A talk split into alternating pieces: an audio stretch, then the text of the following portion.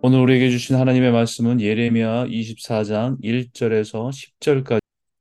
바벨론의 느부갓네살 왕이 유다 왕 여호야김의 아들 여고냐와 유다 고관들과 목공들과 철공들을 예루살렘에서 바벨론으로 옮긴 후에 여호와께서 여호와의 성전 앞에 놓인 무화과 두 광주리를 내게 보이셨는데, 한 광주리에는 처음 익은 듯한 극히 좋은 무화과가 있고, 또 한 광주리에는 나빠서 먹을 수 없는 극히 나쁜 무화과가 있더라. 여호와께서 그에게 이르시되, 여, 예레미야야 내가 무엇을 보느냐 하시매, 내가 대답하되 무화과이온데 그 좋은 무화과는 극히 좋고 그 나쁜 것은 아주 나빠서 먹을 수 없게 나쁘나이다 하니, 여호와의 말씀이 또 내게 임하니라. 이르시되, 이스라엘의 하나님 여호와께서 이와 같이 말씀하시니라.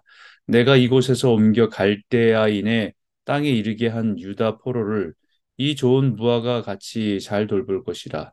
내가 그들을 돌보, 돌아보아 좋게 하여 다시 이 땅으로 인도하여 세우고 헐지 아니하며 심고 뽑지 아니하겠고, 내가 여호와인 줄 아는 마음을 그들에게 주어서 그들이 전심으로 내게 돌아오게 하리니, 그들은 내 백성이 되겠고 나는 그들이 하나님이 되리라. 여호와께서 이와 같이 말씀하시니라. 내가 유다왕 시드기야와 그 고관들과 예루살렘의 남은 자들로 이 땅에 남아있는 자와 애굽 땅에 사는 자들을 나빠서 먹을 수 없는 이 나쁜 무화과 같이 버리되, 세상 모든 가운데 흩어서 그들에게 환난을 당하게 할 것이며, 또 그들에게 내가 쫓아보낼 모든 곳에서 부끄러움을 당하게 하며 말거리가 되게 하며 조롱과 저주를 받게 할 것이며, 내가 칼과 기근과 전염병을 그들 가운데 보내 그들이 내가 그들과 그들의 조상들에게 준 땅에서 멸절하기까지 이르게 하리라 하시니라. 아멘. 오늘 이 말씀을 가지고 여호와인 줄 아는 마음이란 제목으로 여러분과 함께 마음을 나누길, 말씀을 나누길 원합니다. 어, 모든 운동에는 프로가 있고 아마추어가 있습니다. 아, 그 차이는 실력에서 분명한 차이가 나겠지만, 확연한 차이를 보일 때가 언제냐면 바로 환경과 상황이 좋지 않을 때입니다. 그래서 프로는 환경과 상황에 영향을 받, 영향과 지배를 받지 않, 않고 아마추어일수록 환경과 상황에 지배를 받는다라고 합니다. 우리의 믿음과 신앙도 그렇습니다. 믿음이 좋은 것 같은 사람과 진짜 믿음이 있는 사람의 차이는 바로 상황과 환경이 어려울 때에 극명하게 드러납니다. 예레미야 선지자의 말, 어, 말씀처럼 이제 하나님께서 남유다의 죄악으로 인해서 바벨론의 침략으로 징계를 받게 하실 것이다. 그렇기 때문에 하나님의 뜻은 바벨론에 저항하는 것이 아니라 바벨론의 포로로 끌려가더라도 그 안에서 다시 마음을 새롭게 하고 하나님의 때를 기다리며 회복을 기다리는 것입니다. 그러나 정작 바벨론에게 정복되어서 예루살렘에 있는 여호야김의 아들 여고냐와 유다 고관들과 목공들과 철공들을 예루살렘에서 바벨론으로 끌고 왔을 때에 그 상황과 현실을 피부로 경험하는 사람들, 그 새로운 현실 앞에 아무리 자신이 믿음을 가지고 있어도 그것을 믿음으로 견디고 받아들이기가 참 어려웠을 것입니다. 오히려 예루살렘에 저항하며 남아있는 사람들이 바른 선택은 한 것은 아닌가 하는 의구심도 있었을 것이고, 과연 나라를 떠나 바벨론에 와서 난민처럼 살아가는 것이 옳은 것인가 라고 하는 아, 그런 두려움도 있었을 것입니다. 비록 바벨론에 의해서 무너졌지만 그 성전을 지키고 버티고 살아가는 것이 옳은 것은 아니었을까라는 혼란도 있었을 것입니다. 어쩌면 이방 나라에 끌려와 비참하게 살아가느니 예루살렘에 남아 싸우다가 장렬하게 죽는 것이 더 옳은 일은 아니었을까라는 생각을 하고, 어, 또 그런 생각들이 많았을 것입니다. 그때에 예레, 예레미야에게 주신 환상이 있습니다.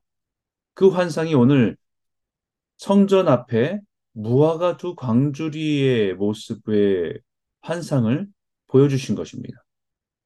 성전 앞에 놓인 두 무화과 광주리입니다. 가만 보니까 한 광주리에는 처음 익은 듯한 극히 좋은 무화과가 들어있었고 다른 광주리에는 나빠서 먹을 수 없는 극히 나쁜 무화과가 담겨져 있었습니다. 그리고 예레미야에게 그것이 무슨 뜻인지를 말씀해 주셨습니다. 한 광주리에 담긴 좋은 무화과는 바로 예루살렘에서 바벨론으로 옮겨놓은 유다 포로인데 하나님께서 그들을 잘 돌보셔서 다시 이 땅으로 인도하여 세우시겠다라고 하는 말씀을 주십니다. 또 다른 광주리에는 나쁜 무화과가 담겨져 있는데 유다와 시드기야와 그 고관들과 예루살렘의 남은 자들로 하나님의 말씀을 거스르고 애굽으로 피신하여 살아가려고 하는 자들인데 더 이상 나빠서 먹을 수가 없는 무화과 같이 버려지게 될 것이라는 말씀입니다. 마치 예루살렘에 남아서 바벨론에 저항하는 사람들은 자신들이 이스라엘의 전통을 지키고 살아가는 진짜 하나님의 백성인 것처럼 말하고 예레미야 예언의 말씀을 따라 하나님의 뜻에 순종하며 바벨론의 포로로 끌려가기로 한 사람들을 배신자라고 치부하고 저주받은 사람이라고 비난했습니다. 어쩌면 겉으로 보기에는 그 정말 그렇게 보였을 것입니다. 그러나 하나님 보실 때는 그렇지 않다. 오히려 하나님의 말씀을 거부하고 예루살렘에 머무르고 저항하기로 한 사람들이 나빠서 먹을 수 없는 무화과 같기 때문에 결국은 버려지게 될 것이라는 말씀하십니다. 나쁜 무화과와 좋은 무화과를 구별하는 기준은 나쁜 무화과에 비유된 사람들은 하나님을 버리고 땅을 지키려고 하는 사람들이었습니다. 하나님의 말씀을 버리고 성전이라고 하는 건물을 지키려고 하는 사람들이었습니다. 하나님의 뜻을 버리고 이스라엘의 전통을 더 중요시 여기는 사람들이었습니다. 그러나 좋은 무화과에 비유된 사람들은 이스라엘이라고 하는 땅이 아니라 하나님의 통치와 다스림 가운데 살아가기를 원하는 사람들입니다. 이스라엘의 예루살렘의 이스라엘 전통보다 하나님의 말씀에 순종하며 살아가기를 원한 사람들입니다. 예루살렘의 성전의 건물보다 하나님을 예배하고 순종하며 살아가는 하나님의 성전 되기를 원하는 사람들입니다. 그것이 하나님 보시기에 좋은 무화과냐, 나쁜 무화과냐의 차이였습니다. 그렇기 때문에 지금 하나님께서는 그 좋은 무화과를 바벨론이란 땅에 잠시 심고 자라게 하다가 돌보시고 때가 되면 다시 이 땅으로 가져와 심겠다고 하시는 것입니다. 바벨론은 단지 하나님의 백성을 보호하고 지키고 돌보기 위해서 사용하는 땅일 뿐입니다. 마치 야곱의 자손들이 요셉을 통해서 애굽에 들어가 흉년을 피하고 그 민족이 번성을 하도록 보호해주는 역할을 한 것이 애굽이었던 것처럼 바벨론을 이스라엘을 위해서 그렇게 사용하시겠다라는 것입니다. 비록 바벨론에 머무는 시간이 칠십 년이 되고 애굽에 머물렀던 시간이 사백 년이 되어도 그 시간 동안 하나님께서는 그들을 보호하시고 좋은 무화과로서 기르시는 시간이었다. 라고 하는 것입니다. 그러나 애굽에서의 사백 년은 그 사람들에게는 고난의 시간이었을 것입니다. 바벨론에서의 칠십 년의 시간도 마찬가지입니다. 그곳에 있는 사람들에게는 비참하고 고통스러운 시간이었을지 몰라도 하나님께서는 그들을 좋은 무화과 나무로 기르시는 시간이었음을 말하는 것입니다. 그렇다고 한다면 좋은 무화과 나무로 잘 돌보고 키우시는다는 것은 어떤 의미인가?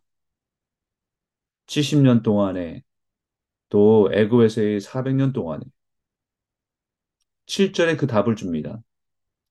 내가 여호와인 줄 아는 마음을 그들에게 주어서 그들이 전심으로 내게 돌아오게 하리니 그들은 내 백성이 되겠고 나는 그들의 하나님이 되리라. 이 마음입니다. 하나님이 하나님이심을 믿고 고백할 수 있는 믿음을 마음에 주시는 시간입니다. 하나님 없으면 내 인생에 아무런 것들이 의미가 없습니다라고 하는 마음을 주셔서 전심으로 주를 찾고 주께 돌아오게 하려는 마음입니다. 그 마음을 가지게 된 것이 좋은 무화과라는 것이죠. 바로 그 무화과를 심어서 다시 풍성한 하나님의 백성으로 삼겠다는 약속입니다. 어쩜 우리 인생의 고난이라고 하는 시간들이 그와 같은 시간들이죠. 실패와 좌절과 무너짐과 아픔과 상처에. 그러나 주님께서 우리에게 그 시간 속에 원하신 것은 주님, 내 인생에 주님밖에 없습니다. 내가 의지하고 내가 붙들고 살았던 모든 것들이 다 의미 없고 오직 주님만이 내 인생의 모든 것이 되십니다. 라고 하는 그 마음을 갖게 하는 시간이라고 한다면 그것은 축복이고 그것은 좋은 무화과 나무로 빚어지는 시간이라고 말할 수 있는 것이죠. 그들은 내 백성이 되고 나는 그들의 하나님이 되리라. 이 말씀은 출애굽할 때도 모세에게 주셨던 말씀 그대로입니다. 하나님을 아는 마음, 하나님을 전심으로 찾는 마음, 그 마음을 가진 사람이 좋은 무화과입니다. 예수님께서도 마지막에 예루살렘 성전에 들어가실 때 무화과 나무를 저주하신 일이 있죠. 참 의아했습니다. 아직 때가 되지 않고 열매 맺을 때도 아닌데 지나가다가 그 무화과를 보면서 무화과를 저주하신 모습을 보게 되었죠. 이런 맥락에서 당시 이스라엘 백성들을 향한 주님의 마음을 그때 표현하신 것입니다. 여전히 내 삶에 하나님께서 하나님이심을 인정하는 성전되기보다는 성전이라는 건물을 의지하고 살아가는 사람들, 하나님의 말씀을 따라 순종하며 열매 맺는 삶보다는 전통과 율법을 따른 위선적인 모습으로 살아가는 사람들, 바로 그 나쁜 무화과가 되어버린 모습을 예수님께서는 비유적으로 저주를 하신 것이죠. 사랑하는 성도 여러분, 우리가 살아갈 때 때로는 고난과 같이 보이는 시간들이 있습니다. 그 상황과 현실이 우리를 때로는 무너지게 합니다. 낙심과 절망하게 합니다. 하지만 그 고난을 통해서 우리의 삶의 주 되신 하나님을 인정하고 우리의 마음을 전심으로 하나님을 찾는다고 한다면 그것은 고난이 아니라 축복입니다. 좋은 무화과로 자라가고 있는, 다른 가지치기를 하고 병, 병든 가지를 잘라내고 좋은 무화과로 다듬어지는 축복의 시간이라는 것이죠.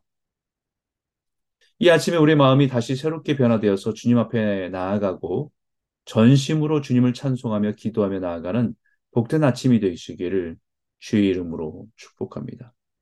오늘 그 마음으로 우리의 마음이 가득 채워지고 그 마음이 주님을 향한 전심으로 주님을 따르며 순종하며 살아가는 복된 하루 되시기를 주의 이름으로 축복합니다.